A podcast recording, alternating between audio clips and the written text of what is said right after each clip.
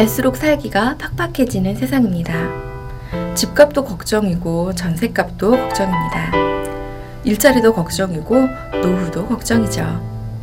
이제 어떻게 살아야 할까? 과연 행복해질 수는 있을까? 삶에 대한 걱정에 막막해집니다. 또 이 인생이 어떻게 되는 건지 걱정도 되고 내가 잘 살아온 것인지 의문이 생기기도 합니다. 우리는 인생의 법을 찾기 위해 고민해보지만 답은 쉽게 나오질 않고 불안해질 뿐입니다. 사는 게 막막해져서 우울해지고 결국엔 극단적인 선택을 하는 사람들도 있습니다.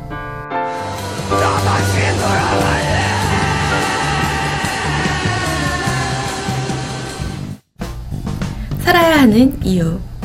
이 책은 우울한 시대에 살아간다는 것을 고민하는 책입니다. 제일 한국인 최초의 도쿄대 정교수로 한국보다는 일본에서 더 유명한 강상중의 신작은 우리가 믿어왔던 행복이 진짜 행복인지 묻고 과연 행복할 수 있을지 산다는 게 무엇인지 인생의 기본적인 문제들을 생각해 보게 합니다.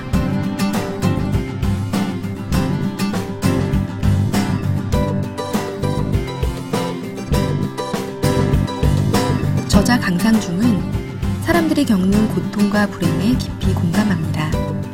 왜 사람들이 고통받고 불행한지의 이유를 찾고 그 고통과 불행의 사회적 구조를 깊이 고민합니다. 그리고 우리가 고민하는 것은 더 나은 삶을 찾기 위한 것이고 지금은 힘들더라도 고통과 고민의 시간이 지나면 다시 삶의 힘을 얻을 수 있다고 격려합니다.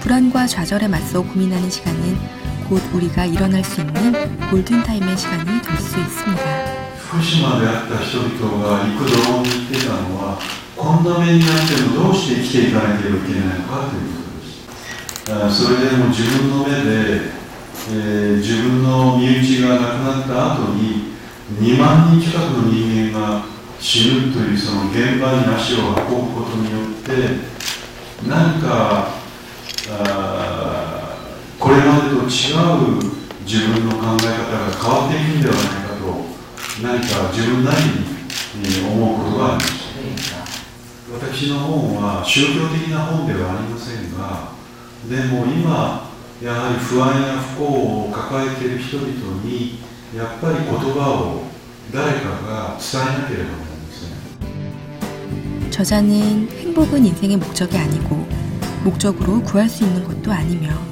행복이나 미래를 추구하기보다는 좋은 과거를 축적해가는 마음으로 사는 것.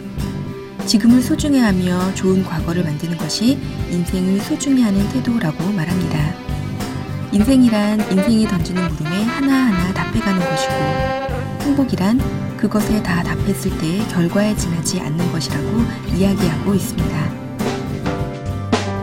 우리 삶이 불안해져서 좌절할지라도 그럼에도 삶에 대해 이해라고 답하려네 라고 말하며 삶의 희망을 전하는 강상중. 물질적이고 피상적인 행복론과 막연한 낙관론에 매달리지 않고도 우리는 진정한 삶을 살 수 있습니다.